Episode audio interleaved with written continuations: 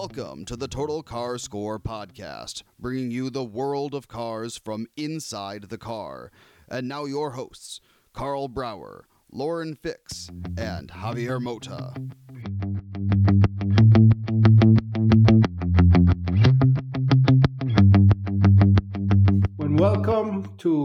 What I'm going to call the funeral for the internal combustion engine, Karl. How are you, Lauren? I'm doing good. There's no funeral.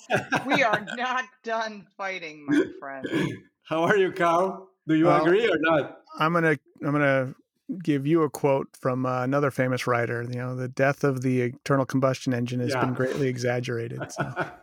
okay, but if we follow the news, just this week, the Volkswagen Group gave up on Bugatti, gave it to Rimac, which is the Croatian company that makes only electric cars. And Porsche hasn't interested in that, who is also making a big push with the electric cars. And actually, the Porsche Taycan now it's on the top five of uh, sales for sports luxury cars in Europe, in general, not only electric, but in general. And then, of, of course, today, the Stellantis group added the E to their funny medicinal name. So like, they, had, they added like this strategy with, uh, we're going to read some of the new slogans that are somewhat kind of funny. I mean, people are making jokes about it. So just by that, Karl, I mean, there's like a lot of, I mean, everything seems to be electric. Yeah, I know. Thank God humans think independently and never move in like flocks or uh, you know fall into like groupthink because you know they're too smart to to do that. So thank God. When the industry is doing something, it's because each person has carefully weighed it and decided it's the right thing, and it has nothing to do with a Me Too jump on bandwagon attitude. Never. that, so that's the most sarcastic thing I've heard in a long time, Karl. guess in a way, in a way, it's good news for you, Karl. Because you, what do you have? A Charger or a Challenger? I have a, Have a Dodge Demon. Yeah, the the the, the, the ultimate so Challenger. That's a, already a collector. It, it, was already a collector's item, but now if they ever make the electric version of that, your car is going to gain value because it was the last of that uh, generation, I guess. No, so you yeah, should be happy at least for that. Well, and again, it's we've talked about this before. It's not that there aren't upsides or positive elements to electric vehicles. It's that the overall cost and functionality of them is still compromised compared to internal combustion engines. And most people feel this way. That's why they sell about 2% in this market. And they're getting higher numbers of sales in Europe and China because their government's pushing that much harder with incentives to get people to buy them. But the other thing I always want to remind people of is, uh, you know, like the state of, I think, Wyoming, certainly the state of Texas is bigger than all of Europe, right? So yeah.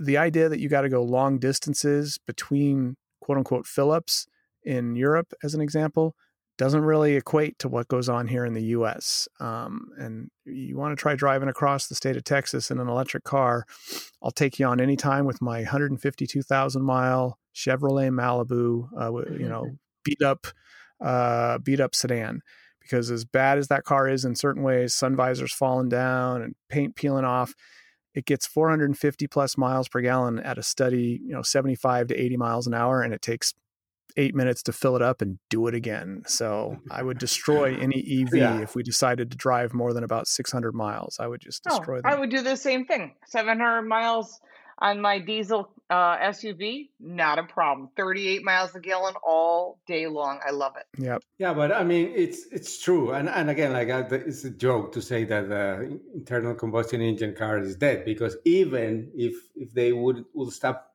producing cars today, which they want, I mean, they will be here for a long, long time. As you were saying, how old is that Malibu that you you had car? 2004. It's 17 yeah, years old and still going strong. Like, yeah, exactly. And my daughter's got a 1988 Firebird Formula 350 still going strong. So, uh, yeah, these engines aren't going to, you know, what worries me, and I've said this to you before, is that just like, say, other elements or other um, devices in the world, then you got to worry about the powers that be deciding, well, you can keep the device. We're just going to make it impossible to get anything that the device uses, so to speak. And in this case, it would be fuel. Uh, you know, if they started restricting the ability to get fuel. But I don't think they'd ever do that. I mean, they'd start by doing, I don't know, cutting out the supply of fuel, maybe cutting out pipelines that would have brought the fuel to us for even cheaper and stuff. And they would never do that. So we're okay. And, yeah, that's uh, what Lauren, they're trying I to th- squeeze us as it is. Yeah, Lauren, didn't you have a, a, a, TV segment this week about how the, the grid and like the whole infrastructure for electricity? I mean, doesn't seem to be ready for that, right? Yeah, actually, uh, I have two uh, segments. One's going up tonight. It's a segment I did for CTGN, which is Chinese television. I think uh, Karl does work for them too sometimes as guest experts. But um, I did that, and I'll have my my Friday segment from whenever this airs. You will get to go to my website, Car Coach Reports, and you can see that I talked about something that people don't think about. Can the electric grid support all these electric cars? And will all these new electric cars crash the power grid? No one's thinking about that. Typical government always come up with these great concepts, but then never realize there's no way to actually make them go into action. And that is a big problem. And uh, in California, Karl, I remember when when you have these heat waves recently, like even the, the, companies are asking people not to turn on even the AC at home. So if they put the, the, electric cars on top of that, the demand will be crazy, and like you will start to get blackouts constantly. No. Yeah, yeah, and don't forget what happened in Texas not so long ago when they had their uh, power grid fall off, and uh, all the people with internal combustion vehicles were pretty happy they had those, and all the people with pure electric vehicles were pretty unhappy they had those because mm-hmm. there was no way to recharge them and move the vehicles around. And people with Ford F one fifty hybrids really felt good because they could power the car with internal combustion, Generator. charge up the hybrid battery, and then power their house. So yeah, not bad. So Karl, do you want to uh, talk a little bit more about the Bugatti thing? Uh, the news this week, uh, Rimac. I, I, guess a lot of people don't even know what Rimac is. It's not very known, at least not here in the U.S., right? Yeah, and honestly, I didn't follow that too closely, except to know that yeah, that that they're basically, you know, Volkswagen is basically kind of saying, hey. Go do this with this brand. You know, it probably, as much as people think Bugattis are expensive, the amount of money that Bugatti as a division brings into the ginormous Volkswagen group is pretty much a rounding error. Uh, yeah. So they could do whatever they want. And again, that was a very kind of image wise positive move. It's like we're going to turn this into a earth friendly this this kind of fat cat decadent brand is going to become very earth friendly. Yeah, yeah, yeah, yeah, yeah. Yeah. Well, there's more there's more to it than that. You know, Rimac makes race cars essentially, and Bugatti is underneath the Porsche window of Volkswagen Group, just like Ducati is under the Audi group. So each there's subgroups under each group. So what happened was they agreed to come together and it's going to be called Bugatti Rimac DOO, which is like it's like AG, like we say incorporated here, and it'll be led by uh, uh, Mate Rimac as the chief executive officer, and he's going to own 55% of the stake, and Porsche is going to remain holding their existing 24%, and then they're going to acquire the balance to make it 45. So there's going to, it's going to be a 55-45 split. So it's a big transformation, and it's pretty ambitious. I mean, because they're talking about creating a global auto industry when Bugatti is like super few cars and Rimac makes even less. They're like yeah. hand built cars. And what is the what is the final goal? And this is a great cool idea because this company will offer to the world something that no other company can offer in the form of finish that sentence please uh, Lauren. Technology? Could it be performance? Could Electric cars and, ra- and racing. They're going to do both. They're going to make technology will be independent entity entity as well as so they're going to do a split technology. Rimac Technology will be independent entity developing and manufacturing EV systems for global automotive co- companies. So they're going to take the technologies of both and they're going to sell it to other people, which is pretty smart actually. So kind of like Lotus, they're going to kind of be like Lotus, right? Which makes mm. cars, but anyone who knows and McLaren really true is is if you look over the history of Lotus and McLaren, they were not car makers they were suppliers to larger automakers yeah. of various systems and technologies to make their cars better. And then they found a little niche to to sell really expensive cars, or as much right. expensive yes. they can sell. Then they started introducing a new a new top model every 18 months and found a lot of rich people who never who couldn't see the pattern and kept buying, oh, this is the cool this is finally the cool McLaren. I've got to have it. Yeah. Okay. Uh, well, you, you, know what? Look at look at Pagani, same kind of thing. These are like super high-end cars and they sell them all out in advance. Yeah. And then 18 months later, you're trumped by your own company with the next coolest, best one. And mm-hmm. now you've got last year's model and you're a has been. So, yes.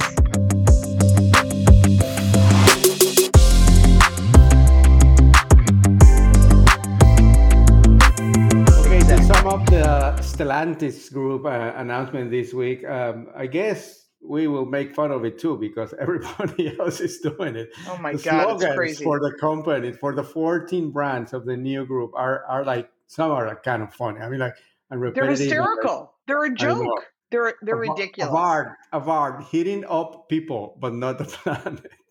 my favorite's Alfa Romeo. My future son-in-law's got an Alfa Romeo and says from 2024, Alfa becomes Alfa E Romeo. Oh my God, the Italians are going to melt when they hear that. I know. And Jeep, zero emission freedom. I guess. A Maserati, uh, the best in performance luxury electrified. I don't know. I I, I think Mercedes and and uh, Audi have that pretty much wrapped up. Yeah. And, and for Porsche. your demon, Karl, tear up the streets, but not the planet. Do you like that? Somebody posted all of these on Twitter, and everyone's like, "You're kidding! This isn't a joke." I mean, yeah. even a couple of our friends was like, "This has got to be a joke." Whoever yeah, came seemed... up, they hired a marketing company of a bunch of millennials and paid a lot of money for it. yeah. We're in the wrong end of this business, you know. The three of us should be sitting there going, "Wait, wait, I got one! You're not going to believe this. It's so stupid. They'll buy it." You know yeah, like the April Fool's uh, thing from Volkswagen, right? right, exactly. The same kind of mindset. We're Again, to Volkswagen. Volkswagen. They, I, I, don't know. All I know is that the bottom line on that, somebody should get fired. okay, Once again, you have a small group of people who represent, I think, not a particularly mainstream thinking, making big decisions for global automakers. And, you know, everyone thought thought the Volkswagen idea was dumb, and uh, even though someone there thought it would would be funny and cool, and it's like even if you really did that, it wouldn't have been well received. And as a joke, it was a really bad idea. And I just don't think that the world is quite as far along in their enthusiasm for pure EV vehicles as all these companies want to act like they are. And of course, they would say, well, they're not there yet, but we want to be there when they're there. And it's like, well, okay. So, like to balance all these electric news, tell me about a cool internal combustion engine car you're driving this week, Karl. I do get a Grand Cherokee L tomorrow, uh, which I was already on the press trip. I think both of you were too. Mm-hmm. But I'm looking forward to driving that again. I think those are very impressive cars. The size, dimensions, and yet off road capability uh, and the luxury and technology is very impressive in that vehicle. Otherwise, my GT has been reclaimed by Galpin Ford for uh, work being done on it, but I do still oh. have my 840 horsepower Demon sitting in the garage just to. Just to keep me grounded. All is okay with your baby yeah, it's all just uh, a bunch of warranty work that should make it better. The car was driving fine, but uh, there's a bunch of stuff that they know. You know, these low production cars, believe it or not, they learn a lot every year. You know, remember when they make 1250, 1300 total models of the of of our car? Well, they'd make that many in like a day and a half, you know, or actually probably in an hour. I don't know of like an F one fifty. So. Yeah they they learn at a much more rapid rate at a high volume car. And so even though a car like the GT's been produced for 3 years, they're still learning things in the third year. It's like, oh, you know what? If we bolt this together this way, or if we add some insulation here, it really makes things better. So there's a bunch of in- upgrades that you might want to look into, Lauren, for your car, because according yeah. to according to the guys at Galpin, they said that uh, he just had dropped another one off before he picked mine up, and he said he made the guy drive it around the block before he left because he wanted to see his reaction. The guy came back with this look on his face, like, "What did you do?" Because the car's NVH was so much lower. So they really? ripped, they ripped the whole dash out of my car. They're gonna. Wow. I mean, the entire interior is going to look disassembled. He said, "Yeah, I like to send photos of the car at its least assembled point because uh, every owner freaks out thinking the car is never going to get back together again." I just but, have to send mine all the way to Michigan. That's the problem. Oh yeah, yeah. I it's know. not like Galpin. I don't live. I don't live like you do in the middle of uh, all that good stuff. Yeah. So. well, I don't know if it's good stuff, but at least it has good Ford uh, Ford uh, dealer, a big Ford dealer here. But yeah, yes. So they go through it when they rip the whole dash out and they do all this stuff. And apparently, when they put it back together, it's just that much more refined and quiet when you drive the car. Well, I don't have anything like close to that, but I'm driving this week the new F Pace, uh, Jaguar F Pace, the SUV, the middle SUV. Nice. I have to say they've done a really good job, especially with the interior. I mean, it, it was already good, but like the improvement in, in, the interior, the quality of the materials, and especially the infotainment system is really, really good. So This model Did they is the F- the processor? It was a little slow, but I did. Oh no, yeah, yeah. the car. Everything is basically new, and it's the one that they shared with the new Defender. So I, I guess you've been in that one too. So it's more or less the same technology, and not no, it's it's the same technology and more or less the same uh, display and and controls and everything. So it's really really good. I really like it. This one is the um, three liter inline six uh, turbocharged engine, 335 horsepower, and really drives really, really nice. So all gas, no electric version of this one. Mhm. A little pricey though, 73,420, but a really nice car. What about you, Lauren? I'm driving a Volkswagen Passat R line, and it is gasoline powered, and that is fine with me. It's nice. I mean, it's a little underpowered for my taste, but that's me. But there's just a few little glitchy things. All this new technology and nannies, they drive me crazy. You have to shut them off every time you shut off the car. You get back in the car from the bank, and you gotta reset the reset it again. You know, it's like that start stop technology that I can't deal with. Yeah. Well, I'm glad that uh, the internal combustion engine cars are not dead. and we at least have another another week of, of that.